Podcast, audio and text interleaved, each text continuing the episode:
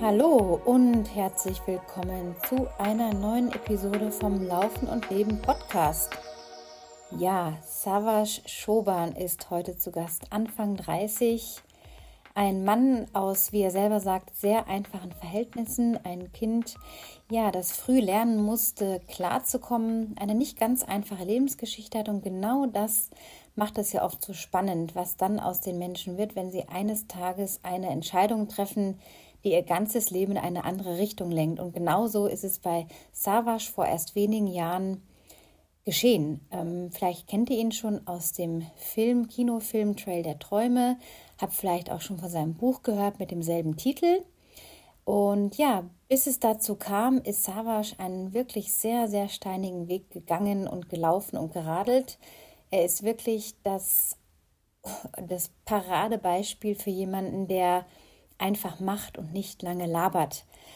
Savas hat gleich mal die klassische Halbmarathon- und Marathon-Distanz übersprungen und ist direkt 100 Kilometer als erstes gelaufen, als eines seiner ersten Abenteuer von Hamburg nach Bremen in seine Heimatstadt und hat dann gedacht, ach, wenn das geht, geht auch mehr. Mittlerweile ist er einer der, würde ich sagen, größten Extremläufer, die man zumindest in Deutschland kennt.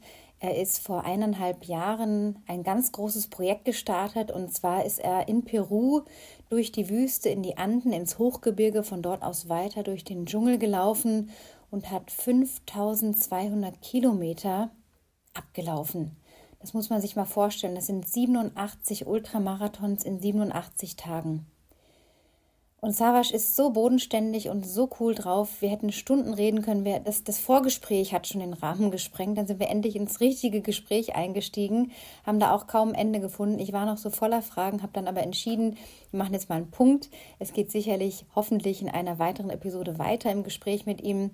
Hört jetzt selber mal rein. Ich will euch nicht länger auf die Folter spannen. Noch ganz kurz in eigener Sache gibt es etwas, was ich euch gerne mitteilen möchte. Und zwar findet im Mai, am 3. Mai-Wochenende über dreieinhalb Tage wieder ein Trailrunning Camp statt. Exklusiv nur für Frauen sei an dieser Stelle gesagt.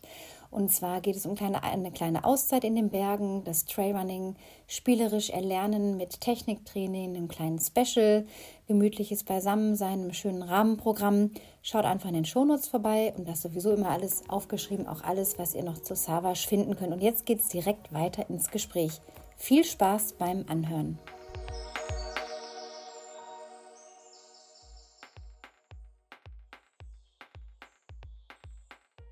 Ja, herzlich willkommen, Savas Schoban, Ultra-Extremläufer. Ähm, was soll ich sagen? Ich weiß gerade gar nicht, wo ich anfangen soll. Erstmal herzlich willkommen im Podcast. Du bist zugeschaltet aus Kärnten in Österreich. Schön, dass du da bist. Vielen Dank, Anna. Vielen Dank, dass ich dabei sein darf. Sehr gerne. Ja, wir haben jetzt gerade schon uns eine halbe Stunde hier im Vorgespräch verquatscht und hätten das auch schon gut jetzt als äh, Inhalt des Gesprächs verwenden können. Aber ich möchte jetzt noch mal ein bisschen offizieller einsteigen. Also wo fängt man bei dir an? Du bist jetzt Anfang 30, du hast in den letzten Jahren ähm, deinen Traum, deine Vision verwirklicht und bist ein Extremläufer geworden, ohne dass du das konkret geplant hättest. Und darum soll es auch heute gehen. Vielleicht bist du den einen oder anderen auch schon bekannt aus Podcasts mit Tim Gabel. Auf der blauen Couch warst du zu Gast. Du hast gerade einen Film, Trail der, Trail der Träume, mit dem du in den Kinos dich zeigst. Ähm, du hast eine wahnsinnig, äh, ein wahnsinnig großes Abenteuer hinter dir in Peru.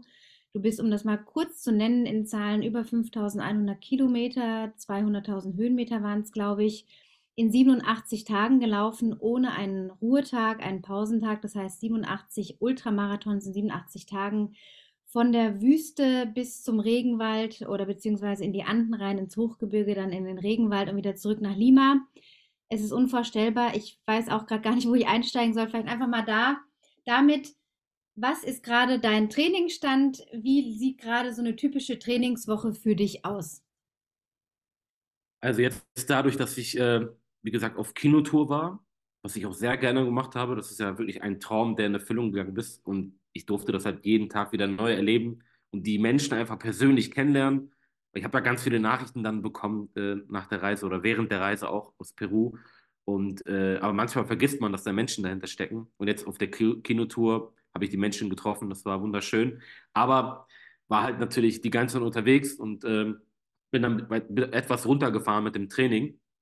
Was aber auch nicht schlimm ist, weil ich glaube, 365 Tage im Jahr kann man nicht extrem viel machen. Ich glaube, man sollte auch mal so Phasen haben, wo man etwas runterfährt, um dann den richtigen Moment wieder hochfahren zu können. Das habe ich für mich einfach erfahren, weil ich habe in der Vergangenheit so viel gemacht, dass ich ins Übertraining kam auch und äh, einen Leistungsabfall dann hatte dadurch.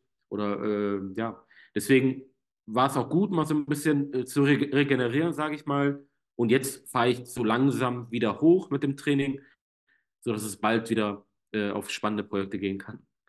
Ja, und wenn du sagst, du fährst gerade so hoch im Training, wie muss man sich das vorstellen bei dir? Ich meine, in deinen Hochzeiten bist du bei 200 Kilometern in der Woche und jetzt in so einem Hochfahr, in so einer Hochfahrphase, wie sieht es da aus? Wie, wie machst du Intervalltraining? Machst du nur lange Läufe? Nüchternläufe sind ein wichtiger Bestandteil bei dir auch in Vorbereitung auf Peru gewesen. Also ich will nur mal kurz so einen Umriss für die Zuhörer auch geben. Wie trainiert so jemand wie du? Also jetzt gerade habe ich gar kein gar keine Gedanken über einen spezifischen Plan. Ich schaue einfach nur, dass ich jeden Tag etwas mache, äh, so wie ich gerade Zeit habe und äh, halte mich einfach nur fit. Ansonsten äh, bin ich auch oft im Gym und mache sehr viel Krafttraining, sehr viel Stabi-Übungen für ja, Beine, Rumpf, Rücken, was auch immer. Ähm, und deshalb mache ich auch so dreimal die Woche zurzeit. Äh, ansonsten schaue ich, genieße, genieße ich es auch gerade, einfach mal loszulaufen, ohne die Uhr anzuschalten ich schaue gar nicht wirklich, äh, wie viele Kilometer ich mache. Und, äh, aber das sieht natürlich dann anders aus, wenn ich jetzt äh, spezifisch mich auf etwas vorbereite. Dann fahre ich natürlich langsam hoch und ver vergrößere die Distanz pro Woche. Ähm, ja, natürlich mit viel Laufen und wie du es schon gesagt hast, gerade bei so Projekten wie in Peru, wo ich das auch unsupported mache, wo ja da ist kein, kein Begleitfahrzeug, dem ich versorgen mit Wasser und Essen. Ähm, und ich weiß einfach aus Erfahrung, dass ich auch mal Momente habe oder äh, Tage habe, wo ich nicht so viel finde und äh, dann trotzdem Leistungen bringen muss und trotzdem weiter muss. Und deswegen gibt es auch äh, Tage, wo ich auf nüchternen Magen lange Läufe mache, ohne was zu trinken, ohne was zu essen. Das muss man aber natürlich auch langsam machen und sich langsam daran gewöhnen. Das kann natürlich auch äh, am Anfang sehr schwierig werden, gefährlich werden. Ähm, aber so sieht es aus, genau. Also sehr viel Stabi-Übungen im Gym bin ich auch mal und äh, versuche jeden Tag gerade etwas zu machen. Und äh, ja. Lange Läufe, das interessiert mich auch immer bei den Leuten, wenn sie sagen, ja, ich mache da lange Läufe. Also für den einen ist 15 Kilometer schon lang oder 12, 13. Für den anderen fängt ein langer Lauf bei 30 plus an. Wie ist das denn bei dir jetzt so in der Relation? Also wie gesagt, jetzt, jetzt gerade ist es ja anders als, als jetzt äh, auf, während der Vorbereitung. Äh, also heute Morgen bin ich gelaufen, dass ich würde das jetzt nicht als langer Lauf bezeichnen, das ist dann so circa 20 Kilometer. Das ist dann so ein ganz normaler Lauf, würde ich sagen. Und ich mache jetzt gerade die meiste Zeit, 80, 90 Prozent meiner Läufe, laufe ich auf ruhigem Puls. Ja, ich mache lange, langsame Läufe. Und äh, ansonsten habe ich auch mal äh, Intervalle mit drinne, kurze, schnelle Läufe, wo der Puls einfach auch mal hochfährt. Ansonsten mache ich, wie gesagt, die meisten Läufe sind lang und mit ruhigem Puls, weil ich genau das brauche während meinem Etappenlauf, sage ich mal, wo ich halt wirklich jeden Tag performen muss. Ich darf mich aber nicht völlig verausgaben und äh, mit extra Gewicht noch auf dem Rücken, äh, Gepäck. Äh, deswegen versuche ich da immer meinen Puls ruhig zu halten. Ja, interessant zu hören, dass du auch Intervalle trainierst, weil viele Ultraläufer lassen das nämlich sein oder schließen das nämlich aus, weil sie denken, ja, ich laufe ja eh langsam und eben, wie du sagst, ja nicht am Limit, sonst verpulvert man sich ja viel zu schnell. Aber gerade Intervalltrainings sind so wichtig und wird oft überschätzt. Also gut, dass du auch nochmal äh, ein positives Beispiel dafür bist, dass man echt ab und zu mal den Puls hochpusht und sich ein bisschen den Tritt in den Hintern gibt. Ja, Savasch, ich würde gerne mal ein bisschen in dein Leben schauen, bevor wir dann zum großen Projekt natürlich Peru kommen, das ja jetzt bisher so die Spitze des Eisbergs war, bis dann wieder was Neues natürlich kommt, weil es geht immer weiter bei dir. Du hast einen sehr starken Antrieb. Ja, du bist in Bremen aufgewachsen mit zwei Schwestern und einer Mama. Ähm, dein Vater. Eine Schwester und ein Bruder habe ich. Ah, Eine Schwester. okay. Ähm, du bist ja Kind von türkischen Auswanderern, beziehungsweise deine Mama ist türkischstämmig. Ähm, du mhm. bist also im, im recht einfachen Verhältnissen, wie du sagst, aufgewachsen in Bremen, hast als Junge schon sehr viel Sport gemacht, wolltest mal Fußballprofi werden, hast es einfach geliebt, in der Schule Völkerball zu spielen, zu turnen, dich zu bewegen. Also Laufen war ja schon jetzt nicht etwas, was du erst seit ein paar Jahren einfach angefangen hast, sondern der Sport im Allgemeinen war ja schon immer so ein wesentlicher Bestandteil. Das muss man einfach auch sehen bei deiner, bei deinem sehr langen Weg jetzt, bis sowas wie Peru überhaupt entstehen konnte.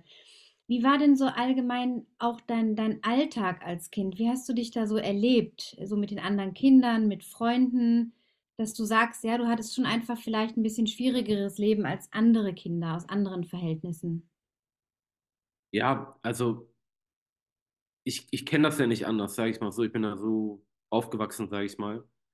Auch mit meinem Papa zum Beispiel. Ich habe ja, also das Wort Papa ist sogar auch für mich fremd. Also völlig fremd, weil ich noch nie jemanden, zu jemandem Papa gesagt habe. Also ich kann mich nicht erinnern, dass ich zu jemandem mal, also zu meinem Papa habe ich noch nie Papa gesagt, weil ich äh, nie da war.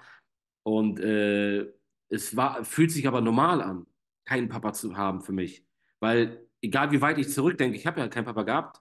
Deswegen habe ich ja, äh, war so meine Mutter, meine Schwester war so, auch wenn sie nur anderthalb Jahre älter ist als ich, sie war so mein, meine zweite Mama oder so ein zweiter Elternteil für mich, weil ich, weil sie schon sehr frühreif war und äh, meiner Mama immer sehr viel geholfen hat.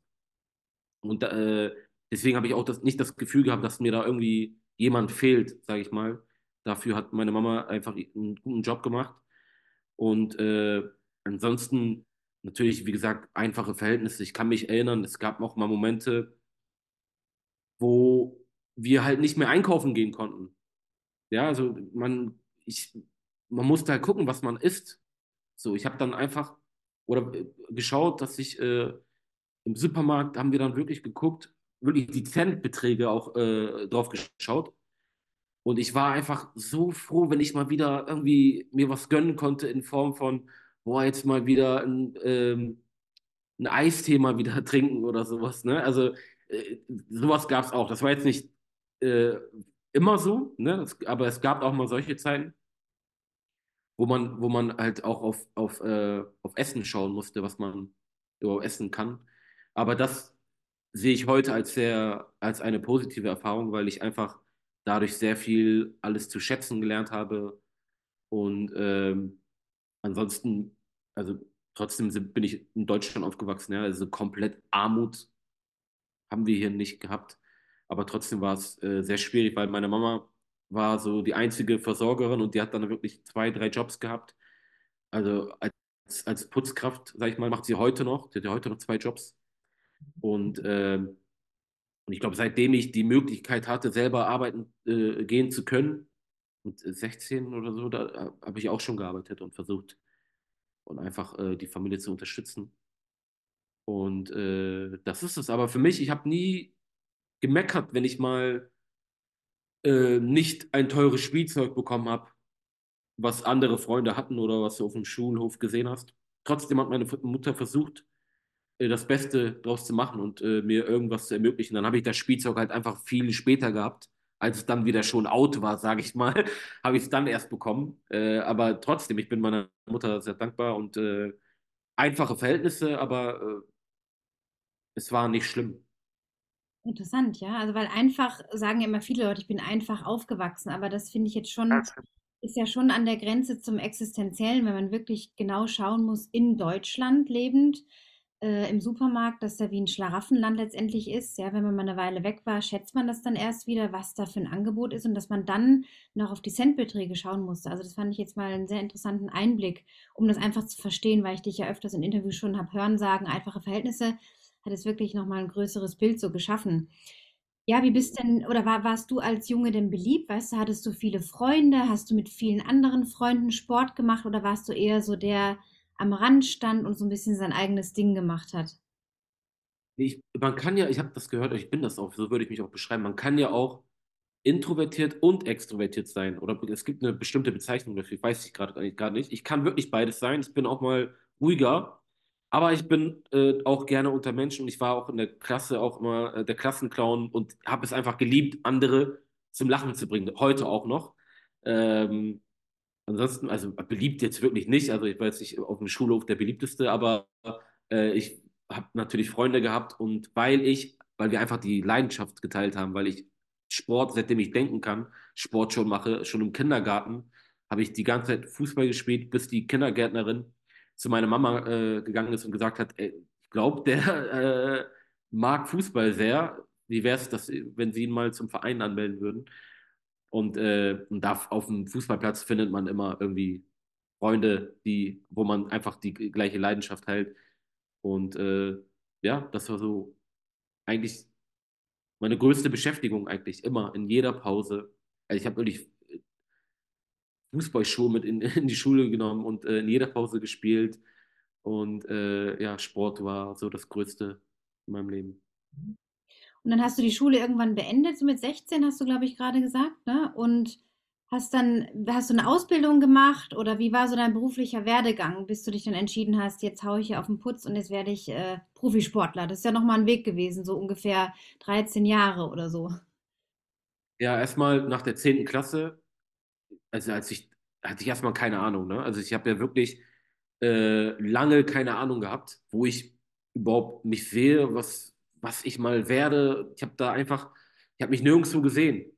Und äh, deswegen habe ich erstmal gedacht, okay, was kann ich machen? Dann habe ich erstmal weiter Schule gemacht. Ich habe eine weiterführende Schule besucht, äh, ein Fachabitur gemacht. Und dann habe ich, wurde ich immer noch nicht schlau draus und habe immer noch nicht gewusst, was ich machen soll. Dann habe ich einfach mal rumgejobbt, sage ich mal. Mal hier, mal da. Ich habe sogar auch mal, ähm, auch äh, cool zu erwähnen, im Laufschuhgeschäft gearbeitet und habe Laufberatungen durchgeführt. Deswegen habe ich da schon äh, Bezug dazu gehabt und schon die Ahnung. Ähm, aber ansonsten habe ich wirklich, war ich wirklich zehn, wie du schon sagst, zehn, 13 Jahre, wie auch immer, war ich eigentlich auf der Suche. Ich habe so viele verschiedene Sachen gemacht. Immer mal ein Jahr, ein halbes Jahr, zwei Jahre, ähm, in der Hoffnung, dass ich endlich etwas finde, was, wo ich, wo ich mir denke, das ist es jetzt. Und äh, es war nicht der Fall. Weil insgeheim war ja für mich immer klar, von klein auf, ich will mich irgendwie verwirklichen. Ob jetzt als Fußballprofi damals, hat natürlich nicht geklappt, äh, wie bei vielen und anderen natürlich auch, aber ähm, so was anderes. Ich bin auch so ein Mensch, es gibt ja auch verschiedene, es gibt ja viele Menschen, die anders, anders sind. Ja, ich bin zum Beispiel, ich muss etwas machen, damit ich glücklich bin, muss ich das machen, was mir Spaß macht. Ich glaube, ich könnte nicht glücklich werden, wenn ich äh, irgendwo arbeite, wo ich, wo ich keinen Spaß daran habe. Ne? Also, das muss ich ganz ehrlich sagen, es ist auch so, es gibt auch viele Menschen, die einen ganz normalen Beruf haben, die auch mega zufrieden sind und die auch genauso ein Leben führen äh, möchten. Und das äh, verstehe ich auch. Aber für mich, ich, ich, ich war immer so, ich muss mich verwirklichen und war, aber ich habe nie den Mut gehabt, mal zu sagen, ja, du hast doch eine Leidenschaft, dann geh doch diesen Weg und versuch da doch mal was zu machen, weil ich einfach diesen Mindset nicht damals hatte, weil äh, dadurch, weil ich so aufgewachsen bin, weil meine Mama, ja, sie hat mir nicht gesagt, folg deiner Leidenschaft, folg deinen Träumen, mach das, was dir Spaß macht. Ich bin mit Existenzängsten groß geworden. Meine Mama hat von klein auf gesagt, hier, mach eine Ausbildung äh, hier bei der Bank, das ist doch ein guter Beruf und ähm, ich, das nehme ich ihr auch nicht übel, ne, weil ich verstehe auch, sie kommt aus sehr, sie kommt aus sehr ärmlichen Verhältnissen aus der Türkei, äh, konnte nicht mal zur Schule gehen und äh, deswegen ja, hat sie sich halt immer Sorgen gemacht. Ähm, das würde ich bei meinen Kindern jetzt einfach aus meiner Erfahrung anders machen, dass, dass ich die fördere, wenn die eine Leidenschaft haben. Natürlich erkenne ich das auch sofort, weil ich selber eine Leidenschaft für etwas habe. Und ähm, aber dadurch bin ich halt, das hat mich erstmal lange Zeit gekostet, weil ich äh, einfach nicht darauf gekommen bin, wie, warte mal, das macht mir doch Spaß und ich kann doch das machen. Und dadurch ist, äh, habe ich dann irgendwann trotzdem eine Ausbildung gemacht, relativ spät, immerhin als Sport- und Fitnesskaufmann, ja, hat was mit Sport zu tun gehabt, habe dann als Personal Trainer gearbeitet und äh, war dann aber trotzdem, das ist ja trotzdem nicht das, womit ich mich verwirkliche. Und äh, so saß ich dann ganz auf meinem Balkon in Hamburg, Hamburg noch, ähm, und aus einer melancholischen Laune heraus äh, habe ich dann eine spontane Idee gehabt, wo ich mir gedacht habe, ich muss irgendwie was machen. Keine Ahnung, wie ich dazu, äh, darauf kam. Ich dachte mir, ich kaufe mir jetzt ein gebrauchtes Rad und fahre jetzt einfach los. Ich dachte mir erstmal, wohin denn? Da habe ich mir ein Ziel gesucht. Dann äh, dachte ich mir, Sevilla. Warum Sevilla? Das ist in Südspanien, in Andalusien. Ich war mal für ein paar Monate äh, in, in Sevilla damals, wo ich noch jünger war, äh, habe bei einer spanischen Gastfamilie gelebt und das ist mir dann eingefallen direkt als Ziel. Dachte ich mir, okay, das ist lang, weit genug für, für eine Herausforderung einfach. und äh, habe mir dann ein gebrauchtes Rad besorgt und bin dann sechs Tage später ohne Vorbereitung, ohne irgendwie einen Plan zu haben, äh, bin dann einfach losgefahren, ohne viel nachzudenken und habe mich einfach in die Situation begeben. Und auf dieser Reise hat sich alles verändert. Auf dieser Reise habe ich das wirklich lieben gelernt, das Abenteuer an sich, ja, was es mit mir macht, dass mir das Spaß macht, auch jeden Tag an die vermeintlichen Grenzen zu gehen. Und, äh, und in diesem Moment, also auf dieser Reise, das war dieser Moment, wo es Klick gemacht hat, wo ich gesagt boah, das ist es, so wonach ich mein Leben lang gesucht habe, weil ich habe es direkt erkannt, das ist so wie mit dem Verliebtwerden, ja, wenn du, wenn du jemand, wenn du in eine Person dich verliebst, dann weißt du das einfach sofort, ja, du weißt es einfach vom Gefühl her. Und das war in dem Moment auch, da dachte ich mir, boah, jetzt habe ich mein, endlich mal eine Vision erschaffen. Ich weiß noch, noch bevor ich überhaupt in Sevilla ankam, ich musste während dem Radfahren täglich mehrere Stunden, habe ich ständig daran gedacht und habe schon geträumt und habe mir vorgestellt, oh, was ich noch alles machen kann. Und äh, da rief ich in Madrid einen sehr guten Freund von mir an und habe ihm dann von meiner Idee erzählt und habe ihm gesagt, du weißt du was, ich will Abenteurer werden, ich will Extremsportler werden. Noch auf dieser Reise, was gar nicht als Extremsport gedacht war oder ist auch kein Extremsport, das ist ja einfach eine, ja, eine, eine Abenteuerreise gewesen.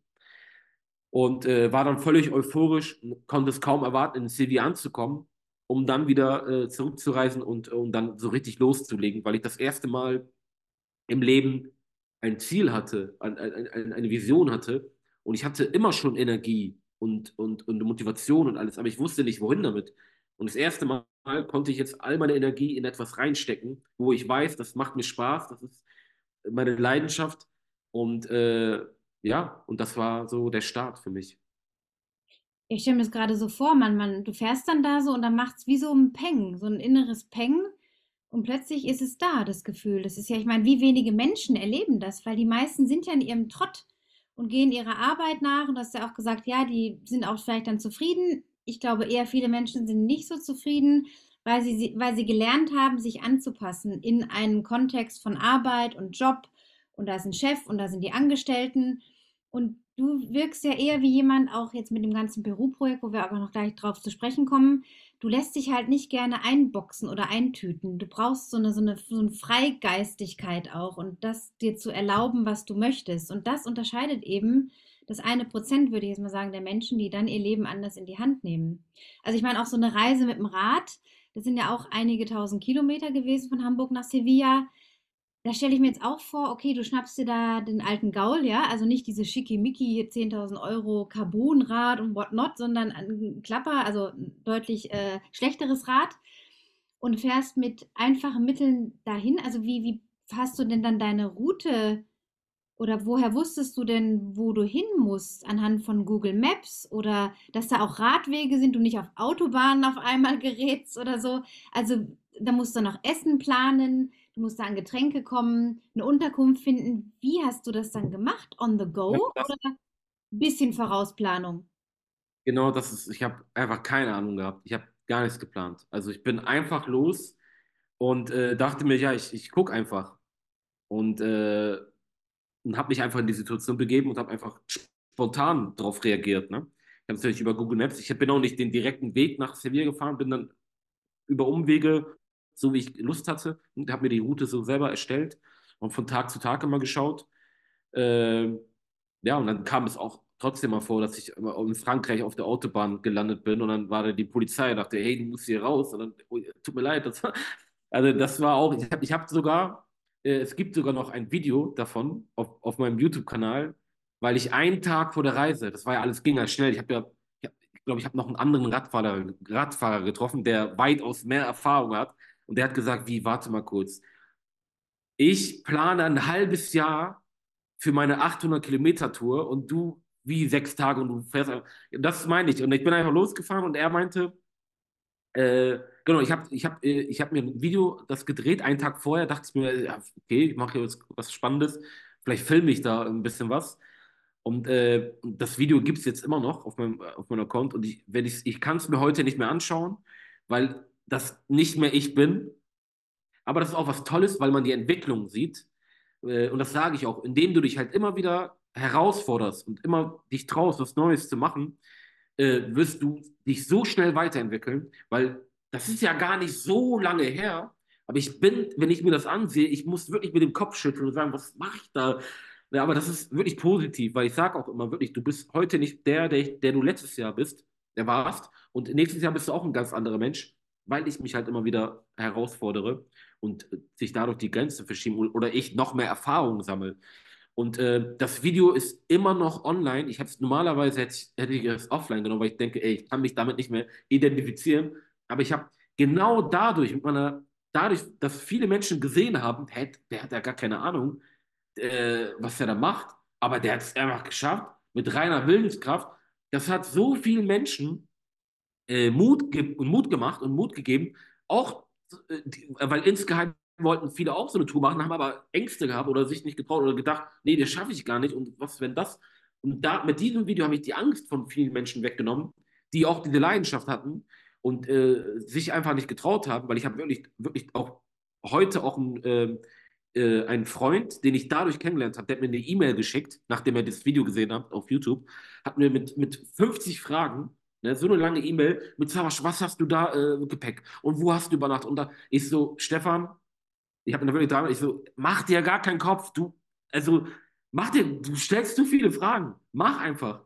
Und äh, wie gesagt, ich habe dann auch im Nachhinein, jetzt auch auf der Tour, auf der Filmtour, jetzt äh, habe ich so viele Menschen auch getroffen, die damals auch das Video gesehen haben und äh, dann auch eine Tour äh, gestartet haben und aus der Depression rausgekommen sind dadurch. Also auch sehr viel Positives.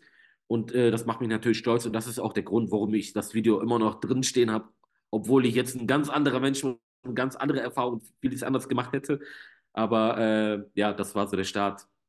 Der Schöne ist ja immer die Entwicklungen zu sehen und selber auch so ein bisschen so schmunzeln zu können. Oh Gott, wie war ich da so drauf? Und da war ich in den Anfängen, aber das war genau das, was damals halt dran war. Und das, das ist einfach schön, darauf zurückzuschauen. Wie hast du denn diese Reise auch finanziert? Ich meine, du bist ja sehr lange auch unterwegs gewesen oder länger. Ähm, das kostet ja auch alles, selbst wenn man in einfachen Unterkünften lebt und so weiter. Hast du da dann Angespartes genommen oder wie hast du das finanziert?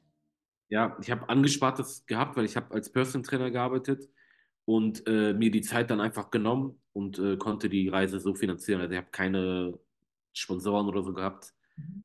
Äh, und ja, ich habe es aber zu der Zeit einfach, genau, einfach aus Angesparten.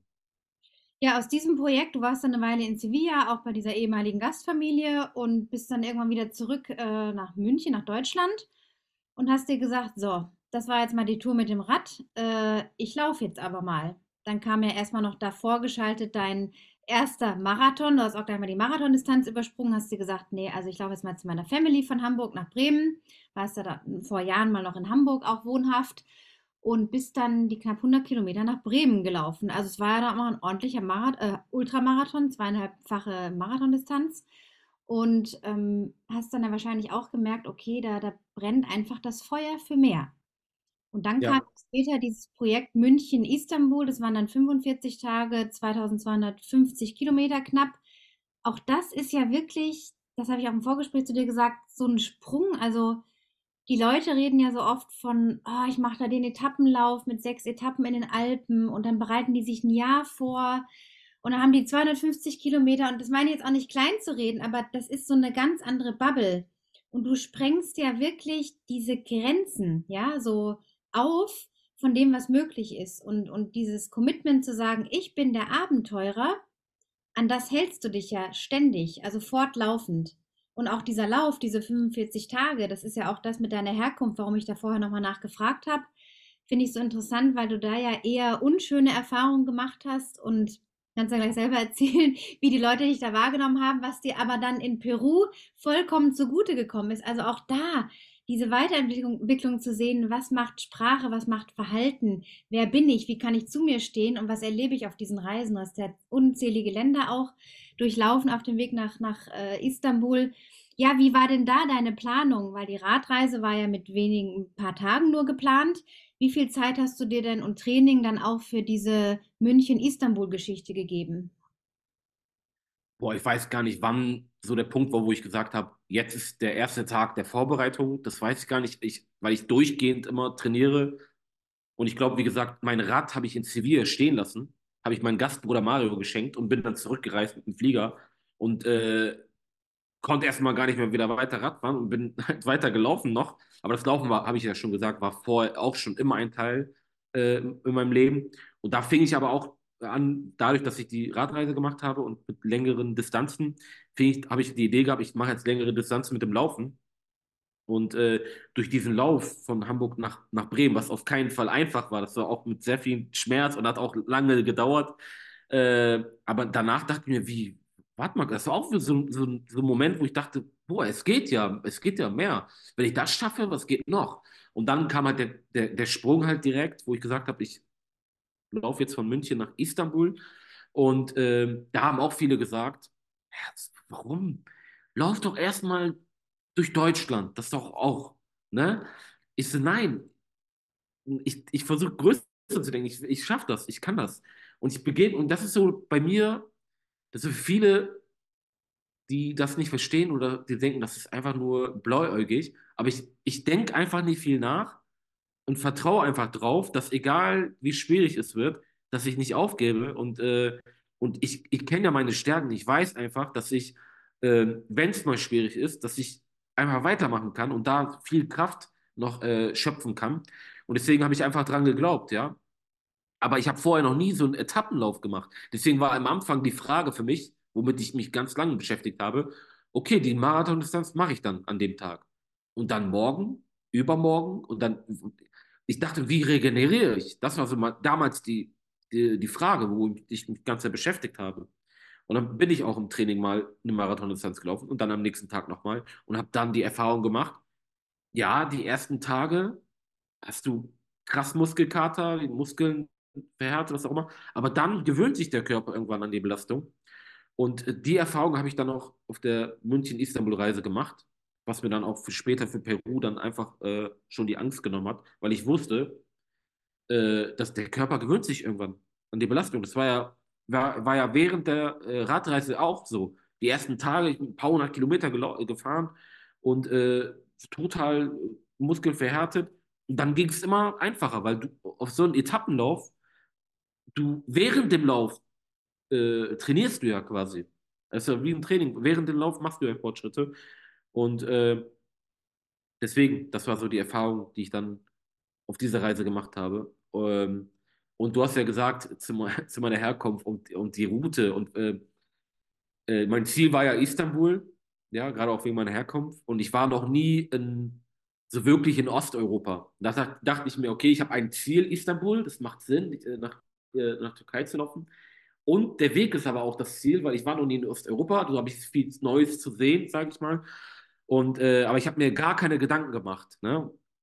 bis ich dann äh, während der Reise ganz viele auch schlechte Erfahrungen gemacht habe, weil ich glaube ich jeden Tag äh, von Polizisten angehalten wurde äh, oder Probleme an den Grenzen hatte oder auch irgendwo mit den Einheimischen, wenn ich im Supermarkt war oder im Restaurant äh, oder bei den Unterkünften, habe ich auch mal schlechte Erfahrungen gemacht, wurde ich nicht immer ganz gut behandelt, weil die Leute dachten, dass ich, dass ich ein Flüchtling wäre äh, auf der Flucht irgendwie, nur in die falsche Richtung wahrscheinlich. Äh, und das war, da, daran habe ich gar nicht gedacht, bevor ich losgelaufen bin, dass mir das so passieren könnte. Aber ich sehe, ich habe halt dunkle Haare und dunkle Haut und äh, könnte so als Flüchtling durchgehen. Ähm, das war, hat mir, das war sehr schwierig für mich auf dieser Reise. Äh, nicht nur, weil es nervig war, dass man immer mal angehalten wurde und was auch immer. Einfach wirklich, ich habe echt mich nicht so gut gefühlt, weil ich habe mich irgendwann gedacht, habe ich mich, kam ich mir vor wie so ein Mensch zweiter Klasse. Und äh, natürlich habe ich auch gute Erfahrungen gemacht. Ich habe auch gute Menschen getroffen während der Reise. Das gibt es natürlich auch immer Ausnahmen. Aber meistens war immer, das war ja nicht so schön.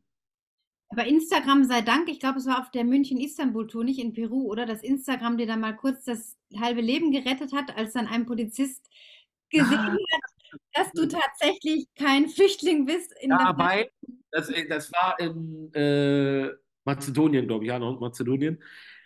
Und da war ich, äh, ich bin in, in, in, den Bergen gelaufen und dann kam dann Zivilisation, Tankstelle. Ich dachte, oh, jetzt kann ich wieder was zu trinken holen und alles.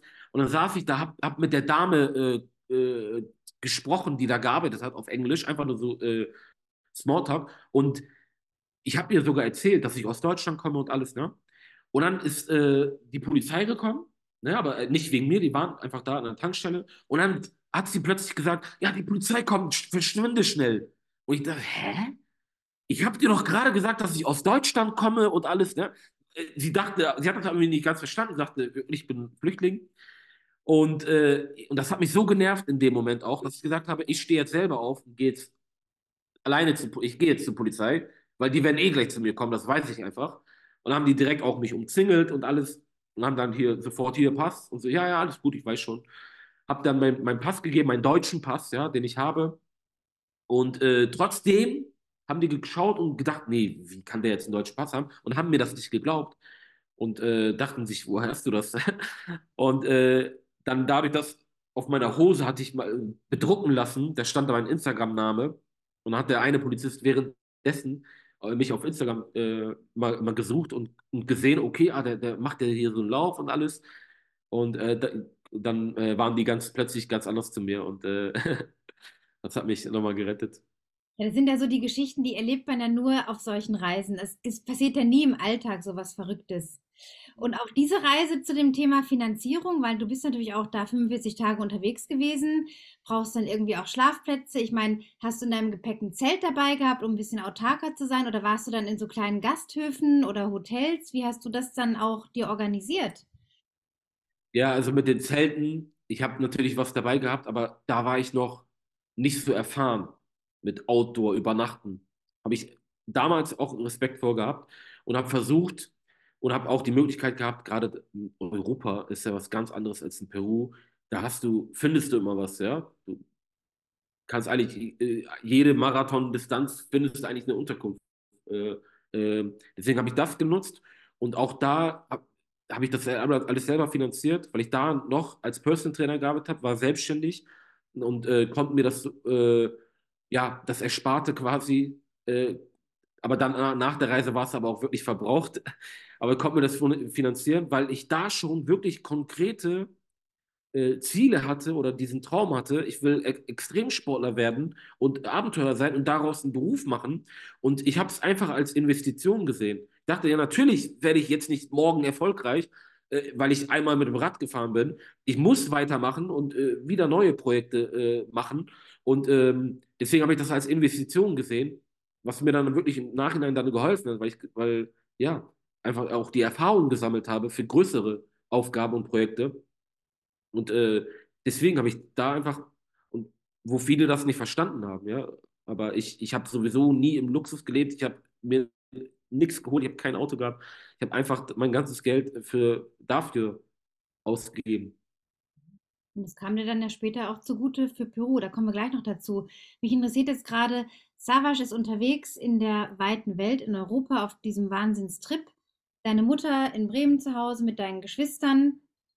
Wie ist das denn für deine Familie so gewesen? Also, oder deiner Mutter auch vielleicht bis heute so? Wie hat sie deine Entwicklung aufgenommen? Also erstmal, glaube ich, äh, schockt die, glaube ich, fast nichts mehr. Ne? Äh, ich könnte jetzt egal was sagen, die würden sagen, ja, okay, typisch Savage. Ähm, weil ich nicht nur jetzt mit dem Extremsport, weil ich immer im Leben, ich habe so viel gemacht, immer so viel ausprobiert und gemacht. Ich, ich überrasche mich ja immer selber damit, weil ich selber immer nicht meinen nächsten Schritt kenne und ich überrasche mich selbst. Und deswegen habe ich ja auch wirklich äh, die Einstellung, dass ich äh, niemals nie sage und offen bin für Veränderungen und dadurch ergeben sich halt so viele Dinge. Und ähm, jetzt aus heutiger Sicht auch mit meiner Familie, die haben es natürlich nie verstanden, jetzt also vor der, vor der Peru-Reise auch, äh, warum ich das überhaupt mache und nicht einen ganz normalen Beruf ausübe oder meinen beruflichen Perspektiv äh, Perspektiven folge. Und äh, das war für mich immer schwierig, aber ich bin immer schon so gewesen, dass ich, wenn ich etwas machen will, dann, dann mache ich das auch weil einfach auch ich verstanden habe, dass meine Familie das nicht versteht.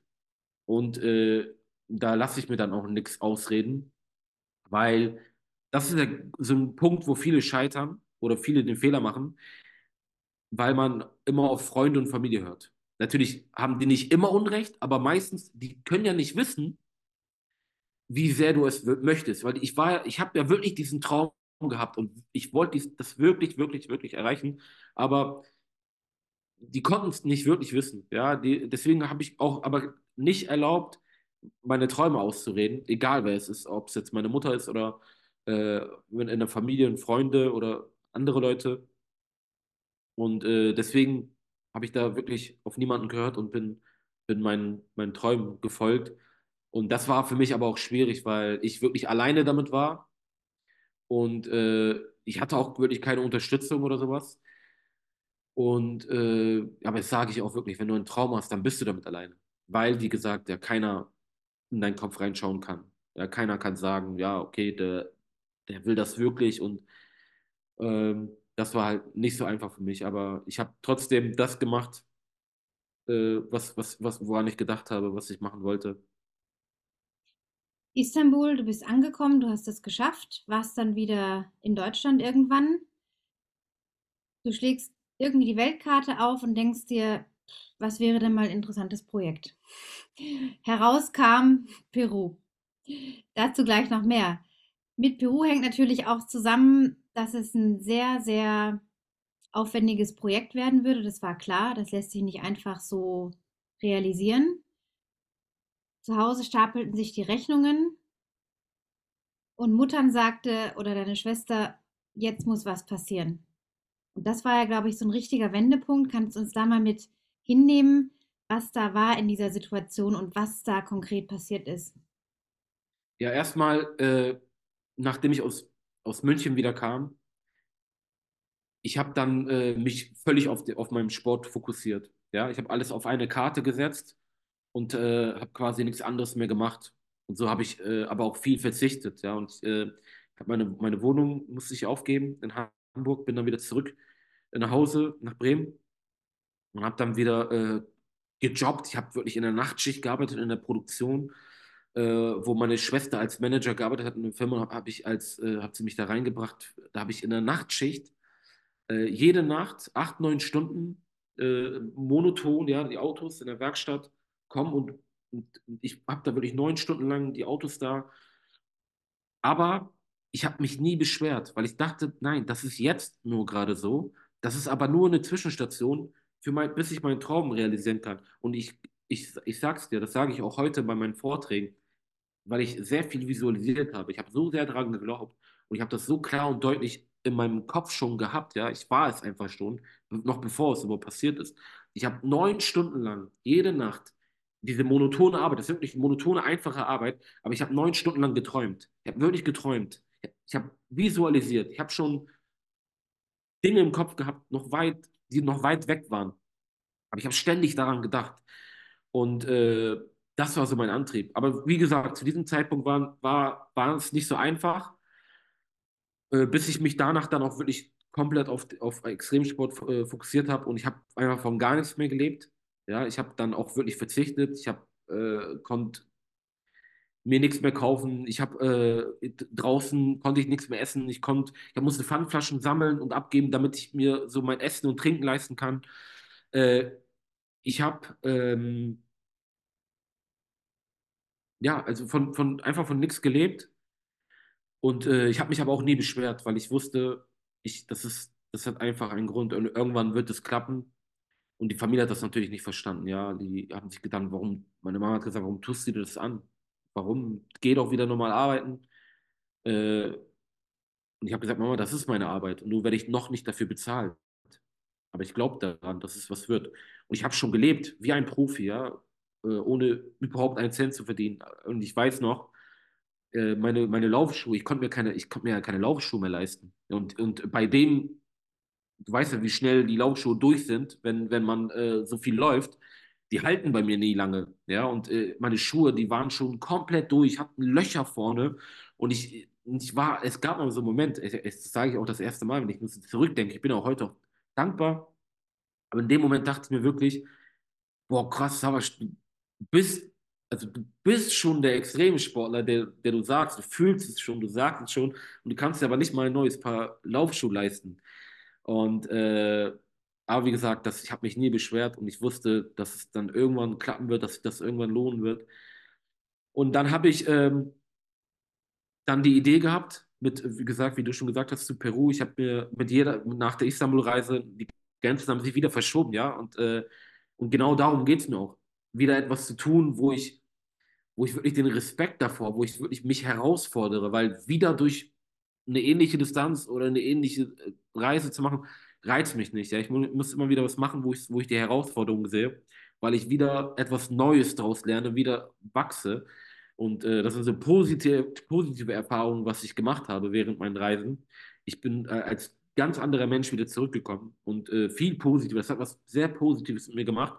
Viel geduldiger, viel ruhiger und ähm, alles, was dazugehört. Ähm, und das wollte ich wieder erfahren. Und, äh, und deswegen habe ich, hab ich gedacht, Savasch, versuch mal grenzenlos zu denken jetzt. Ne? Schau dir die Weltkarte an und schau dich mal um, wo wäre so ein Lauf mit am spannendsten und, und auch sehr herausfordernd. Und ich habe geguckt und ich, hab, ich, kam irgendwie auf Peru. Irgendwo habe ich es aufgeschnappt und ich habe Peru mal gehört, ja. Ich habe mich nie damit beschäftigt. Und aus Interesse habe ich mich das erste Mal damit beschäftigt. Und äh, dann gab es auch mal Erlebnis, wo ich in Hamburg war, in der Stadt. Da habe ich auf dem Boden so, so irgendwas gesehen und habe es aufgehoben. Das war eine Armband mit der peruanischen Flagge drauf. Und das war für mich so, hä? Ganz ein Schockmoment, weil das hat sich so angefühlt. Ich glaube ja auch an Schicksal, ja. Und das hat sich angefühlt wie Schicksal. Wie hoch ist die Wahrscheinlichkeit, dass ich denke, beschäftige mich die ganze Zeit mit Peru und, und dann, dass ich ein Armband auf dem Boden aufhebe und finde mit der peruanischen Flagge. Und dann dachte ich, boah, das muss ein Zeichen sein, habe mich damit noch mehr beschäftigt, habe mir Bücher bestellt, Bücher gelesen. Und je mehr ich mich damit beschäftigt habe, desto mehr habe ich mich in das Land verliebt, noch bevor ich überhaupt da war. Habe gesehen, wie vielseitig das Land ist, mit Wüste, Hochgebirge und Dschungel. Und dann dachte ich mir, oh, das wäre ja genau richtig für eine Herausforderung. Ist halt unglaublich spannend. Und äh, so ist die Idee entstanden in Peru mit dem, mit, mit dem Projekt. Und, äh, aber ich konnte noch nicht loslegen, weil ich habe die Idee gehabt, und zu dem Zeitpunkt, wie gesagt, null. Und mir waren die Hände gebunden, weil ich konnte mir zu dem Zeitpunkt noch nicht mal ein Busticket leisten, um aus Bremen rauszukommen. Wie soll ich jetzt nach Peru kommen und äh, das Projekt realisieren? Und äh, das hat erstmal gedauert, bis ich Möglichkeiten hatte, weil ich habe Sponsoren angeschrieben, ganz viele Mails verschickt, nur Absagen, äh, niemand hat wirklich dran geglaubt und äh, ich habe mir dann einen Weg gesucht. Und ich sage auch mal, You have not because you ask not. Und ich bin jemand, wenn du, ich glaube wirklich fest daran, wenn du etwas so sehr willst, dann findest du einen Weg. Du findest einen Weg. Und ich habe dann einfach äh, ganz frech eine Filmproduktion angeschrieben, weil ich gesehen habe, die haben schon äh, äh in der Vergangenheit mit, mit so was Ähnliches gemacht, äh, Ähnliches produziert. Und dann dachte ich mir, äh, ja, ich schreibe die jetzt einfach mal an, habe die angeschrieben, hi, ich bin der Savas, ein cooles Projekt, lass uns doch einen Film machen. Und die waren dann in Kopenhagen bei einem Filmfestival und auf dem Rückweg sind die sowieso an mir lang vorbeigefahren. Und die kommen aus Dresden, muss man sagen. Und ich äh, hab, haben sich das mal angehört, sage ich mal. Und ich konnte überzeugen. Und aus heutiger Sicht weiß ich, ich habe ein sehr gutes Verhältnis zu, zu denen. Ich nicht mit dem Projekt konnte ich mich überzeugen. Natürlich ist es sehr spannend, was man da, was ich da mache. Aber ich konnte, glaube ich, als, als Mensch, glaube ich, überzeugen, weil die sich dachten, okay, du bist ein authentischer, emotionaler Typ und äh, das macht schon den halben Film äh, aus, sagen die. Ähm, und äh, dann war klar, haben die gesagt, ja, Savasch, äh, machen wir. Und das war so der Start, wo wir dann gemeinsam auch nach Sponsoren gesucht haben, weil wir müssen das Projekt irgendwie finanzieren. Auch nicht fündig geworden, selbst äh, damals war echt schwierig. Und irgendwann, nach knapp einem Jahr, nach, als ich die Idee hatte dazu, ging es dann endlich los. Ähm, wo wir, wo wir starten konnten. Und ich war dann in, in Peru, in Lima, einen Tag vor dem Start. Äh, sieht man auch im Film die Szene, wo ich äh, einfach emotional werde und Tränen bekomme, weil, weil das, wird, das werden nicht alle verstehen, weil in dem Moment habe ich das erste Mal realisiert, was gerade passiert. Ähm, und, und der Weg bis dahin überhaupt war sehr hart für mich. Ja, also noch bevor ich überhaupt losgelaufen bin, das war sehr hart, weil ich so lange drauf gewartet habe. Und es war wirklich eine harte Zeit, weil ich habe ja nichts anderes mehr gemacht und ich hab, musste warten die ganze Zeit und immer hoffen. Und immer, wenn ich eine neue E-Mail bekommen habe, habe ich immer gebetet und gedacht, bitte eine gute Neuigkeit. Und es war, und das ging ein Jahr lang so. Das hat wirklich, das war wirklich äh, sehr anstrengend. Und ich habe auch wirklich Zeiten gehabt, wo ich auch gezweifelt habe, wo ich alles versucht habe, was geht. Und äh, wo ich wenn ich an diesem Punkt aufgegeben hätte, hätte ich mir nichts mehr vorwerfen können. Aber ich habe trotzdem weitergemacht, weil das ist auch der Punkt, wo viele scheitern. Einfach, weil die zu früh aufgeben, nicht aufgeben. Wenn du etwas willst, äh, und ich habe ja wirklich keinen Plan B mehr gehabt, weil ich wollte auch nichts anderes. Weil der Wunsch, Plan A durchzusetzen, war so groß, dass ich ähm, ja äh, einfach in dem Moment weitergemacht habe und, äh, und es war hart, aber es ging dann endlich los und dann stand ich da auf dem Platz und äh, konnte loslegen.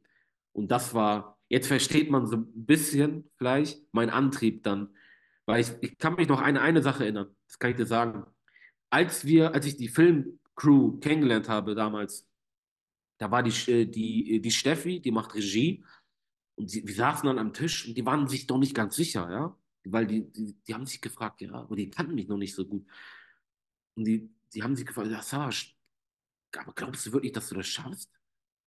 Äh, mit dem Lauf, das ist schon sich, äh, ist echt anstrengend. Das ist ja eine legitime Frage, ganz normal. Ist ja klar, natürlich fragt man das, was ich da vorgenommen habe. Aber als ich die Frage gehört habe, und das bitte nicht falsch verstehen, das ist nicht Arroganz oder so, ich musste leicht schmunzeln. Weißt du warum? Weil ich mir gedacht habe, oh Steffi, du weißt nicht, du weißt nicht, wie groß mein Antrieb ist. Deswegen, ich war, noch bevor ich überhaupt losgelaufen bin, im Kopf bin ich schon diese Strecke gelaufen durch Peru. Im Kopf habe ich schon alles erlebt. Und weil der, weil der Wille so groß war, dass du, wenn der Wille so groß ist und dein Antrieb und das Warum du das auch machst, so groß ist, dann denkst du gar nicht an das Scheitern. Das ist gar keine Option. Und das, deswegen musste ich so schmutzig. Ich so, nein, Steffi, glaub mir, ich schaffe das. Egal, egal wie schwierig es wird, egal was ich erleben werde in Peru. Und ich weiß selber nicht, was passieren wird. Ich war noch nie in Südamerika. Diese Bedingungen in Peru mit der Höhe und alles habe ich vorher nicht gehabt. Aber ich weiß einfach, der Wille ist so groß, dass egal was passieren wird, ich laufe weiter. Und deswegen war ich mir so sicher und, äh, und das ist so mein Antrieb gewesen. Also auch dieser Wendepunkt, der eben, was ich ja so vorhin meinte, dass da äh, alles zusammenkam und du letztendlich ja nur diesen einen Weg zugelassen hast, nämlich dass es auf die Strecke gebracht wird. Und das zeigt ja, dass es geklappt hat. Und auch deine Mama wird natürlich heute besonders stolz auf dich sein, das kann ich mir vorstellen. Ähm, und es zeigt auch, dass dieses Dranbleiben an der Vision, das versetzt letztendlich auch die Berge. Dieses wirklich im Kopf macht es so viel aus, ob wir etwas schaffen können oder nicht. Und du nutzt halt natürlich auch den Sport, um dich selber zu erfahren und zu channeln und deine Energie, du hast ja sehr viel Energie, auch in sowas reinzugeben und scheust ja keinen Weg und keine Anstrengung. Also auch das ist ja immer leicht, wenn man die Kohle hat und irgendwie tausend Sponsoren, sich dann irgendwo ins gemachte Nest zu setzen. Aber das macht es ja noch mal schwieriger, noch mehr eine Herausforderung, dass du dir eben alles selber erarbeiten musstest von der Pike auf. Also auch da wirklich allergrößten Respekt. Ich muss gerade mal nur mein Handy einstecken. Moment, sonst schmiert es gleich ab. Ja.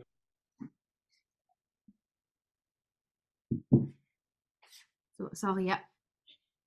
Ja, ja. Äh, Peru ist natürlich nochmal ein ganz anderes, also ein Kapitel für sich, denke ich. Es soll ja auch ein bisschen die Neugier bleiben, dein Buch zu lesen, Trail der Träume, den Film anzuschauen. Ich möchte trotzdem mal auf ein paar Aspekte eingehen, denn Peru ist ja jetzt nicht nur landschaftlich gigantisch, also ich war da selber auch noch nicht, aber was ich jetzt so gesehen habe, einfach aus den Ausschnitten, muss das gigantisch sein und es war ja auch politisch nicht ganz ohne. Also das Filmteam war ja nicht nonstop 87 Tage dabei. Die waren ja mal da eine Woche, dann waren die mal drei, vier Wochen weg. Du warst ja auch wirklich solo dann mit dir unterwegs. Und man sieht ja auch im Film, wie du da teilweise torkelst. Du bist auch mit natürlich höhenangepasstem Training, hast du dich auf die Anden vorbereitet. Ging es ja über 5000 Meter hoch.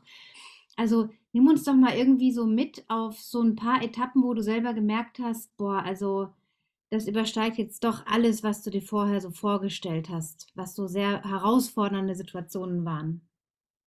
Ja, erstmal ging es ja äh, die ersten drei Wochen ging Richtung Süden durch die Wüste, Küste, äh, die Panamerikaner runter äh, bis zum südlichsten Punkt äh, von Peru.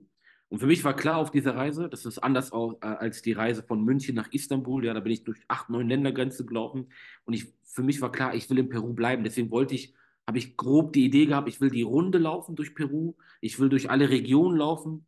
Und äh, das war, also ins Detail habe ich die Route nicht geplant. Ich wollte, äh, hab, ich wollte einfach durch alle Regionen laufen und Peru erkunden. Und als ich dann an, am südlichsten Punkt ankam, dann ging es äh, quasi äh, Richtung Anden, Richtung Gebirge. Und das war äh, eine große Herausforderung für mich, was ich noch nie hatte, weil äh, der Wechsel von Wüste ins, ins Hochgebirge ging ganz schnell. Weil ich bin innerhalb von ein, zwei Tagen, glaube ich, von null auf fast 5000 Höhenmeter gestiegen. Und äh, ohne mich zu akklimatisieren und auf dieser Höhe ist generell sehr wenig Sauerstoff, braucht aber der Körper, um einfach am Leben zu bleiben. Und deswegen habe ich die sogenannte Höhenkrankheit ganz stark gehabt. Das sind so Symptome wie Kopfschmerzen, Schwindel, fast Bewusstlosigkeit. Und äh, weil ich wegen der Distanz bin ich immer so schnell hochgekommen. Und auf dieser Höhe war ich vorher noch nie, äh, weil ich halt einfach, ja, ich war noch nie in Südamerika überhaupt oder noch nie äh, so hoch im Gebirge. Und äh, das war wirklich ein krasser Moment. Aber man sieht auch im Film auch, wie ich sehr viel zu kämpfen hatte. Man sieht mich schreien, weil ich einfach panisch nach Luft schnappe. Das war nicht aus Erschöpfung oder aus Schmerz. Ich habe panisch nach Luft geschnappt. Und, äh, und in dem Moment habe ich geweint, aber auch gelacht. Und das Kamerateam, die auch da waren, die haben sich gedacht, oh nein, die haben sich so Sorgen gemacht, dachten, hat er seinen Verstand verloren? Was ist los mit ihm? Äh, aber ich habe in dem Moment mir gedacht, boah, das ist jetzt gerade so ein Moment, äh, wo sich die Grenzen verschieben. Und diese Grenzen, die sich verschieben, das ist einfach eine Erkenntnis, die du in dem Moment gewinnst, ja. Und, äh, und damit wirst du automatisch stärker. Das ist nichts Körperliches. Das ist so wirklich, du erkennst, boah, jetzt, das ist jetzt so meine, an die Grenzen, wo du ankommst und äh, die durch, äh, durchbrichst quasi. Und äh, das war so ein Moment. Und äh, das, die konnte ich dann überwinden. Mhm. Ja, und in den Anden, ähm, von den Anden ging es dann in den Dschungel rein. Natürlich auch da Herausforderungen wahrscheinlich mit sehr unterschiedlichem Getier und sehr schwierigen Trails, kann ich mir vorstellen. Wie hast du denn da auch so unterwegs dein, dein Essen und Trinken und äh, wieder auffüllen und Schlafplatz und sowas gesucht? Also das sind so die logistischen Sachen, die mich da total interessieren, die ich jetzt noch gar nicht so irgendwie mir vorstellen kann, wie man das denn weiß, weil du bist ja im gewissen Risiko, du kannst jetzt einfach sagen, ich probiere es jetzt mal zwei Tage, wenn du kein Wasser mehr hast, hast du ein Problem. Also es ist ja nicht wie in, in westlichen Gefilden, wo dann mal eine Tankstelle oder so ist, ne, sondern du ja. weißt einfach nicht, was kommt dann da, wie hast du das gemacht? Also es, gibt ein, es gab einige Herausforderungen in Peru. Erstmal die verschiedenen Klimazonen. Ich bin in der Wüste gewesen und habe einen krassen Sonnenbrand gehabt, weil die Sonne auch da ganz anders ist. Dann war ich plötzlich äh, ein, zwei Tage später bei dem Wechsel im Schneesturm, ja, und in den Anden, wo es sehr kalt war und äh, wo ich dann froh war, in den Dschungel zu laufen, weil ich wusste, jetzt wird es wieder heiß, mit, mit äh, hoher Luftfeuchtigkeit, auch wieder ganz anderes Wetter. Äh, ja, das war ja die Herausforderung. Und dann gab es halt auch die Herausforderung in Peru. Das Land ist viermal so groß wie Deutschland, ist aber sehr dünn besiedelt, sodass ich von einem Ort zum anderen Ort gab es eine lange Distanz, wo ich zu Fuß unterwegs bin, wo es nichts gibt, ja, auch keine Tankstelle, wo man sich Schokoriegel holen kann. Und das war, wo ich mir oft den Kopf zerbrochen habe. Und das war so der Moment, wo ich äh, ja, vielleicht eine Packung Kekse in meiner Tasche hatte und das musste dann halt reichen für als, als Abendessen, als Frühstück, bis ich dann wieder was finde. Und das, ist, das hat mir dann geholfen mit den nüchtern, nüchtern Trainieren.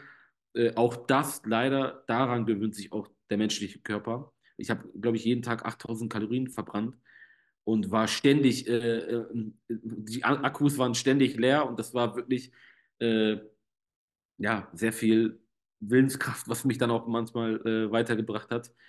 Ähm, ja, aber es war auch die Schwierigkeit da immer. Ich glaube, ich habe täglich nach was zu essen und zu trinken gesucht. Also das war täglich meine Aufgabe.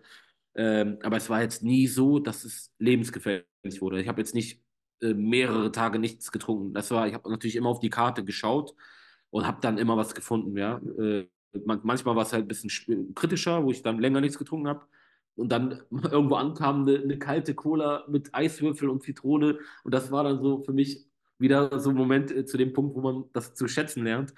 Ähm, ansonsten, als ich im Dschungel war, äh, war für mich klar, ich kann nicht lange und tief in den Dschungel laufen und Offroad laufen, weil da gibt es keine, manchmal keine äh, Wege, überhaupt gar kein Trail, wo du überhaupt durchkommst und das ist nicht einfach meine Challenge gewesen. Äh, deswegen bin ich im Dschungel auch, gab es oft äh, Wege und, und, und Zivilisation, sage ich mal, mit kleineren Örtchen wo ich dann äh, auch was zu essen gefunden habe oder auf Menschen getroffen bin. Aber ich war jetzt nie so tief in den Amazonas-Dschungel, sodass ich tagelang irgendwo im Dschungel übernachtet hätte. Ähm, deswegen bin ich halt äh, durch den Dschungel äh, eine ne kleine Runde, sag ich mal, ich glaube, war eine Woche da und dann bin ich wieder in den Anden gelaufen, um dann im Norden nochmal, äh, im Norden nochmal in den Dschungel, weil es mir so gefallen hat äh, im Dschungel. Einfach weil unglaubliche Geräuschkulisse. Ich bin beim Laufen, sehe ich einfach wilde Affen auf den Bäumen, bunte Vögel und äh, das war halt unglaublich spannend für mich. Mhm. Mit dem Equipment auch, du bist ja da, wie gesagt, in der Wüste gestartet, brauchst du natürlich äh, kurze Kleidung. Das Filmteam war ja da auch dabei. Ähm, wie, also wie hast du das mit dem ganzen Gepäck und Geraffel gemacht? Ich meine, du hast ja da auch einen Rucksack und alles dabei. Was war denn, also hast du dann irgendwann die Sachen abgegeben, die du dann in der Wüste nicht mehr brauchtest und hast dann quasi das den, dem Filmteam im Auto gegeben oder gab es da schon so Absprachen? Also da habe ich mir auch oft den Kopf zerbrochen, weil ich dachte, ey, jetzt brauche ich jetzt für, für Gebirge brauche ich das, aber das brauche ich dann. Das war auch schwierig, weil deswegen habe ich auch mehr mitgenommen als zum Beispiel von München nach Istanbul. Da war, habe ich ja, war ich, bin ich damals im Sommer gelaufen und äh, ich hatte so einen 25 Liter Volumen äh, Rucksack, ja, Lauf, Laufrucksack. Und da, und der war auch immer voll, aber ich musste trotzdem auf Gewicht achten. Und ich habe wirklich auf, auf, auf die Grammzahl geachtet, äh, weil das schon, das weißt du auch, das kann schon fürs Laufen äh, ist es was ganz anderes, das, auch mit dem Rucksack. Ähm, deswegen habe ich schon in der Wüste auch, weil ich halt auch draußen übernachtet habe, eine Daumenjacke dabei gehabt, ja. Äh, und ähm, dann war das so, ich war ja dann, ich glaube, die ersten fünf Tage war ein Kamerateam da. Bin ich ja zwei, drei Wochen alleine äh, durch die Wüste gelaufen. Und dann kam im Gebirge kam das nächste Kamerateam und da hatte ich die Möglichkeit, Equipment äh, auszutauschen, sage ich mal. Äh, die haben dann was mitgebracht. Das hat aber auch nicht, nicht nur, weil die mir helfen wollten, das hat auch andere Gründe gehabt, sondern einfach, weil wir, als ich, ich hab, äh, als ich losgelaufen bin quasi in Peru, hat sich dann plötzlich doch ein anderer Sponsor gemeldet, der gesagt hat, ah, wäre doch cool, wenn er mit unseren Sachen läuft. Und dann musste ich auch ob ich will oder nicht, musste ich halt auch Equipment austauschen. Ähm, und dann habe ich Schuhe angehabt, die ich noch nie vorher an, angehabt habe. Ja? Und dann weißt du nicht, ob es funktioniert damit oder nicht. Und ich musste halt einfach, hatte keine andere Wahl, aber äh, deswegen habe ich das so gemacht. Ansonsten habe ich, wie gesagt, du kannst nicht, äh, gerade für so eine Reise, wo es so extrem Unterschiede gibt, immer das perfekte Zeug, äh, Zeug haben. Äh, das ist so eine Sache, was ich aus dieser Reise mitnehme als Learning. Das ist so eine Sache. Ich würde alles so machen, wie ich, es, wie ich es gemacht habe. Bin dann mit viel Erfahrung schon rein. Aber eine Sache ist, immer das richtige Equipment dabei haben. Weil in Peru hätte das auch ein paar Mal auch äh, lebensgefährlich werden können. Weil, das, wie gesagt, das Kamerateam war nicht immer da.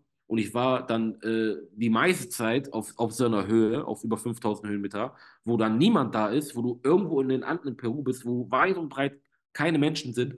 Und dann hast du kein wasserfestes Zeug an. Und dann regnet es auf über 5000 Höhenmeter. Und äh, das war so ein, das war, glaube ich, so ein Moment, einmal, wo ich mir gedacht habe, boah, wenn ich jetzt hier nicht irgendwo ankomme, könnte ich sterben. So, ne? Und äh, aber auch, das ist auch so eine andere Sache, anderes Thema jetzt. In der Notsituation lernst du plötzlich auch, dass du doch weiterlaufen kannst, auch wenn du müde bist. Ne? Das, das hat mich natürlich auch im Positiv, also auch so einer Negativsituation nochmal was Positives rausgezogen, was mich nochmal stärker gemacht hat. Ähm, aber ja, das ist, das ist so so, so ein Ding mit dem Equipment, was halt wirklich immer, aber das war halt nicht einfach, weil ich halt nicht wirklich die Unterstützung hatte, ja, nicht immer äh, das optimale Zeug dabei hatte. Ja, man muss ja auch sein Geraffel dabei haben, seine Pässe, seine Karten, seine Geld, Powerbank, Handy, das sind ja alles Sachen, die dürfen ja alle nicht abschmieren oder nass werden, dann ist ja alles im Eimer oder der Live, der Live-Tracker natürlich auch, ne? Das ist ja. ja da habe ich, da hab ich äh, wasserfeste Tüten gehabt, äh, wo ich, wo ich äh, Elektronik und, und Pässe und alles weiter äh, konnte ich da. Konntest du auch mal, auch eine andere Frage, konntest du auch mal duschen in den 87 Tagen öfters mal oder war das immer ja. nur Katzenwäsche mit irgendwelchen Feuchttüchern? Also erstmal, ähm, habe ich natürlich die meiste Zeit draußen übernachtet, weil es, wie gesagt, nicht anders ging äh, in Peru. Gerade mit den Distanzen kommst du nicht immer irgendwo an. Ähm, aber wenn ich, ich habe immer gesagt, wenn ich die Möglichkeit irgendwo habe, auch mal in einer Unterkunft zu, äh, zu schlafen, zu duschen, duschen zu können, dann mache ich das. Ähm, und irgendwann im Gebirge war es halt so kalt und nass, da konnte ich nicht immer meine Sachen waschen. Ich habe dann vielleicht ein Wechselzeug gehabt, habe dann immer damit äh, abgewechselt ne, mit den Sachen, bis das andere dann wieder trocken wurde. Aber ich habe dann einfach aufgegeben, habe gar nicht mehr gewaschen, meine Sachen. Und äh, dementsprechend habe ich auch äh, gerochen, sage ich mal. und ich sag's dir, ich war irgendwo in den peruanischen Anden, habe eine kurze Pause gemacht, habe mich irgendwo hingesetzt, ne, ganz alleine in einem Gebirge und habe so gerochen. Und ich dachte, oh, irgendwann mal wieder ankommen, mir frische Kleidung kaufen und äh, wieder gut riechen, ne? Das ist es. Und äh, das meine ich, man lernt so die kleinsten Dinge zu schätzen. Das war auch das allererste Ding, was ich äh, gemacht habe, als ich in Lima ankam und die Interviews waren zu Ende und dann hat das Kamerateam mich gefragt, Savas, du hast es geschafft, was willst du als erstes machen? Wollen wir eine Pizza essen gehen? Ich habe gesagt, bitte fahrt mich in ein Einkaufscenter, ich will mir frische Kleidung kaufen. Und äh, darauf habe ich mich äh, sehr gefreut, wieder normal oder gut zu riechen. Wie ist es mit der Motivation denn gewesen? Also in 87 Tagen hat man dann vielleicht doch mal das ein oder andere Tief so. Äh, was, wie hast du das dann gemacht? Wenn mal so ein, so ein Moment kam, wo du gemerkt hast, boah, jetzt muss ich mich heute aber besonders aufraffen. Ja, auf jeden Fall. Also manchmal, äh, ich, ich habe dann irgendwie auf 4700 Höhenmeter übernachtet, wach morgens auf, schau raus, alles kalt und, äh, und dann musst du alles abbauen erstmal, ja. Deine Hände sind komplett eingefroren und dann musst du dich halt irgendwie ein bisschen pushen, dass du, aber für mich, wie gesagt, was mich motiviert hat, ist wirklich äh, das Ungewisse, was ich jeden Tag hatte. Ich habe jeden Tag so viel Neues gesehen und ich wusste immer nicht, was ich heute erleben werde und das hat mich immer motiviert. Äh, das ist ja auch ein Traum durch Peru, die Landschaften. Und das hat mir, diese, diese Neugier hat mich einfach immer äh, angetrieben, weiterzulaufen. Und äh, auch diese schwierigen Momente, die gehören dazu, auch die will ich ja erleben. Ich habe ja auch im Film gesagt, äh, also ich erhoffe sogar, dass ich Schwierigkeiten erlebe auf so einer Reise, weil ich daraus wachse und das, da Erfahrungen sammle und äh, weil auch, auch, die, die, auch die, die Schmerzen, die auch mal bei so einem Ultralauf, die, das wirst du jetzt auch verstehen, viele nicht, aber man, man will auch diese Schmerzen, man, man steht auf diese Schmerzen, man will, dass es auch mal wehtut und äh, dass man da weitermacht. Und ich glaube, so einen Moment hat jeder Ultraläufer mal, wo er sich auch mal fragt, ey, was, hier gerade einfach? Gerade mit, äh, mit den Höhenmetern, das war irgendwann sehr nervig, weil es geht, ging täglich über 2.000, 3.000 Höhenmeter hoch und runter und hoch und runter.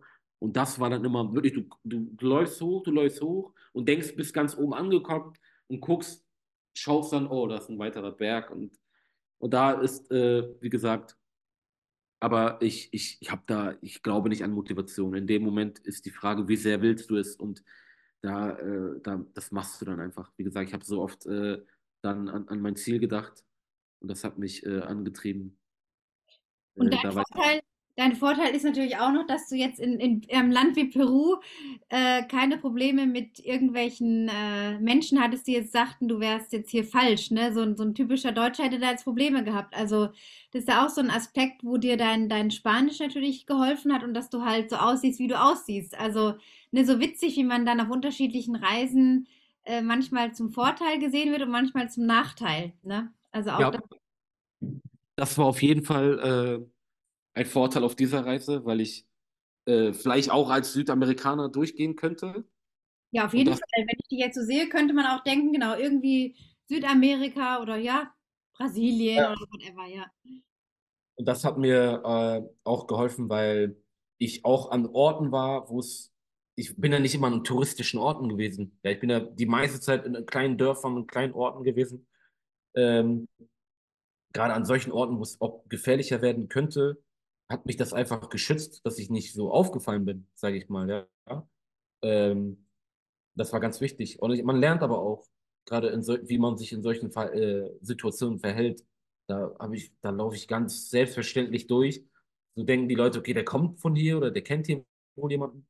Und äh, das hat mir geholfen und, und ich konnte mich auch unter den Menschen mitmischen, ja, auch dadurch mit der Sprachkenntnisse auch. dass ich mal irgendwo, mitten irgendwo in Peru in einem Markt war und habe mich dann wirklich gefühlt, als wenn ich einer von denen wäre. Und äh, ja, das war gut. Zwei Sachen habe ich noch, zwei kurze Sachen. Auch wenn wir schon hemmungslos überzogen haben, aber es ist einfach alles so spannend, mit dir zu sprechen.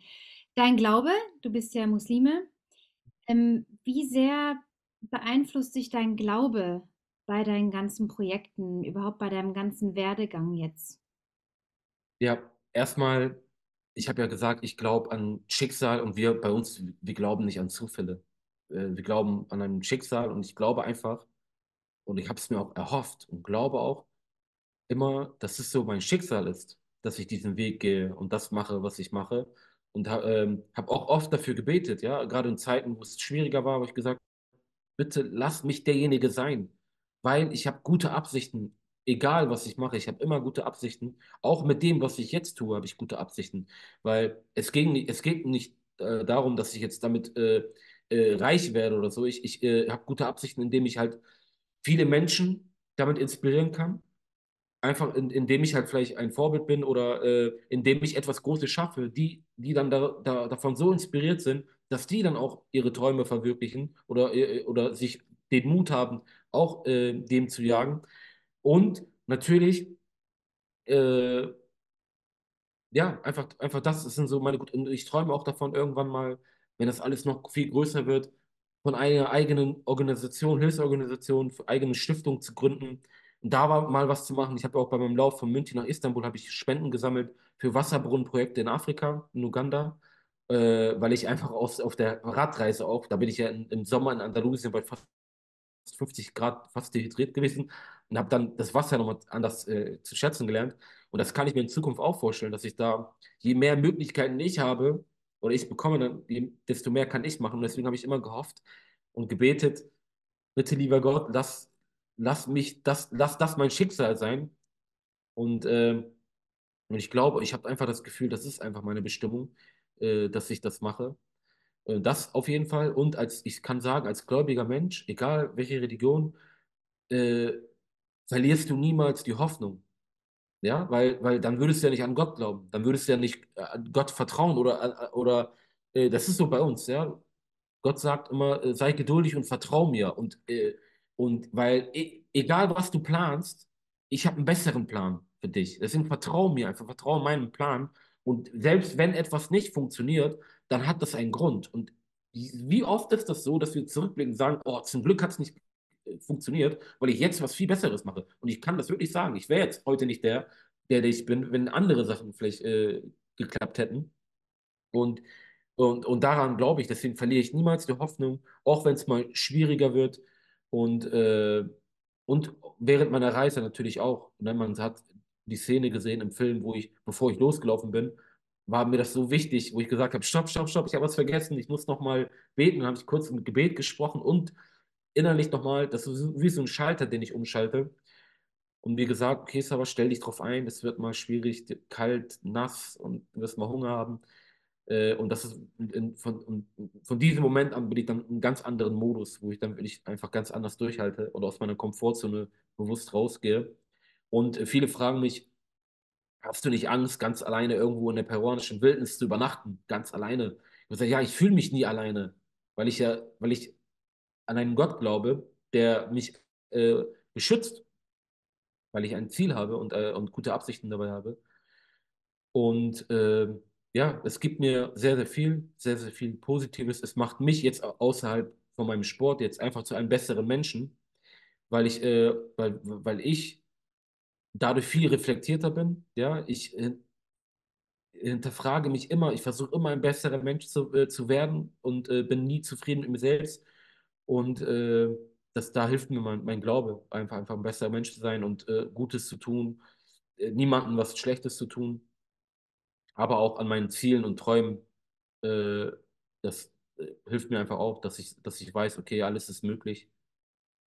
Und der Und Glaube kann ja auch befähigen. Das heißt ja nicht, dass wir dann nichts machen, einfach nur warten müssen, was jetzt gerade so der Plan ist, sondern das heißt ja trotzdem, dass man ins Handeln kommen muss, ah, aber auch natürlich, offen bleibt, ne? Dass man offen bleibt, ah, vielleicht gibt es da doch eine andere Möglichkeit, eine bessere Möglichkeit, versuche ich vielleicht die. So, das meinst du ja damit, dass man ne, in Bewegung trotzdem kommt, aber auf das Höhere in sich irgendwie vertrauen kann.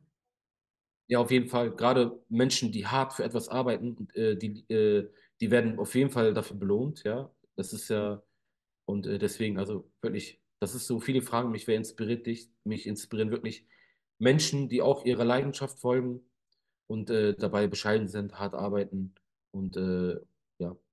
Was hat es mit äh, Vincent van Gogh auf sich, weil es ja auch zu einem deiner sozusagen Vorbilder in Anführungsstrichen zählt? Was hat es mit dem auf sich?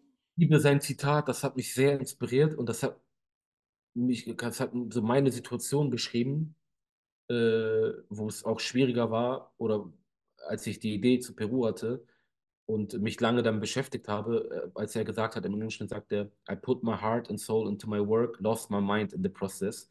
Also ich habe wirklich meine, mein Herz und Seele in meine Arbeit gesteckt und, und meinen Verstand dabei verloren. Und damit meine ich, das ist für mich, viele denken, das könnte sich auch negativ anhören, aber das ist mir passiert, weil ich war so besessen äh, von dieser Idee, von meinem Traum quasi. Ich hab, und man fragt, man sagt ja immer, was hält dich nachts wach? Und ich habe wirklich nachts lag ich im Bett und war so übermotiviert, dass ich sage, ey, ich will jetzt einfach loslegen und äh, habe ständig daran gedacht. Ich habe an nichts anderes mehr gedacht. Mich hat nichts anderes mehr interessiert plötzlich. Äh, Leute haben das Fußball-Champions League-Finale geguckt und darüber gesprochen, ey, hier, der, die Mannschaft hat gewonnen. Das hat mich gar nicht interessiert in dem Moment. Ich war so besessen und habe nur an eine Sache gedacht, an, an mein Ziel einfach. Und äh, für mich, ich sehe das als was Positives, weil ich, weil der Wunsch einfach so unbeschreiblich groß war und ist. Und äh, deswegen habe ich das so gefühlt, quasi, was, was er gesagt hat. Ja. Du hast ja mit diesem Peru-Projekt selber gesagt, du hast ein Lebenswerk geschaffen, bist jetzt aber schon wieder in der Vorbereitung auf ein neues Projekt. Du willst noch, kannst noch nicht so viel drüber sagen. Geht es denn dieses Jahr noch los oder ist das jetzt auch was, wo du sagst, ah, da brauchst du jetzt schon auch noch bis Anfang 25, so wie ist das jetzt angedacht? Ja, jetzt äh, bin ich ja schon seit fast genau einem Jahr wieder zurück. Ja, ich bin ja am 7. Februar stand ich da in Lima auf dem Platz. Äh, und äh, seitdem, ja, es fühlt sich einfach nur an wie warten auf das nächste Abenteuer, ja.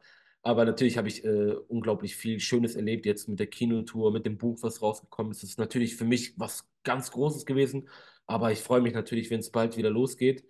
Und ähm, es geht dieses Jahr wieder los. Wahrscheinlich wenn alles gut klappt, im Sommer, Spätsommer.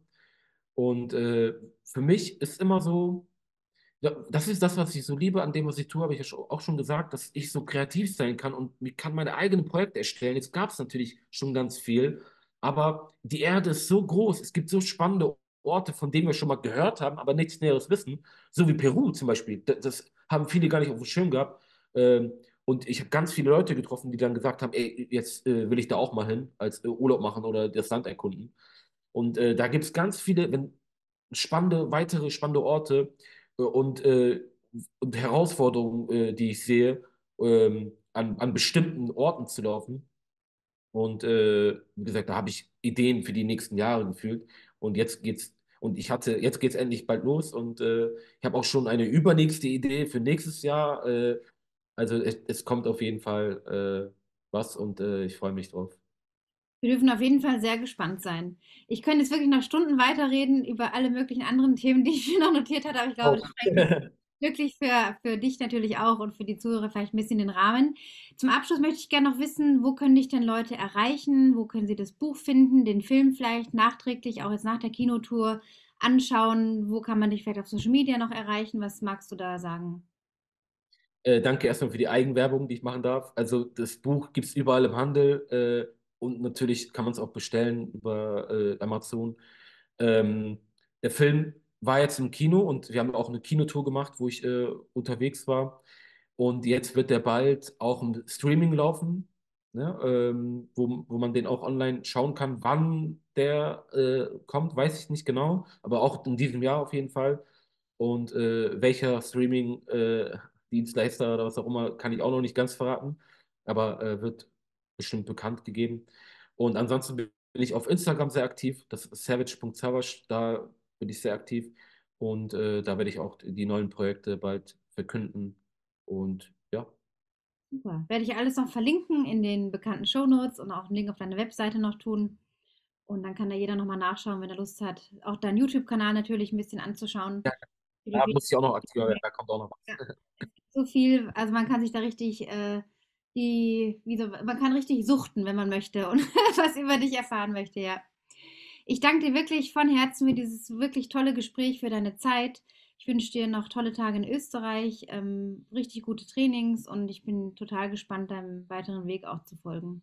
Ja, ich danke dir auch äh, ich hoffe, wir bleiben im Kontakt und dann, wenn ich mal in Tunesien bin, können wir auch mal zusammen dann laufen gehen. Oder was zusammen planen. Ich bin auch für jeden Scheiß zu haben. Ja, stimmt. Ja, okay, dann bleiben wir einfach im Kontakt. Ja. okay, Savasch, dann alles Gute und bis bald mal wieder. Bald. Tschüss. Tschüss.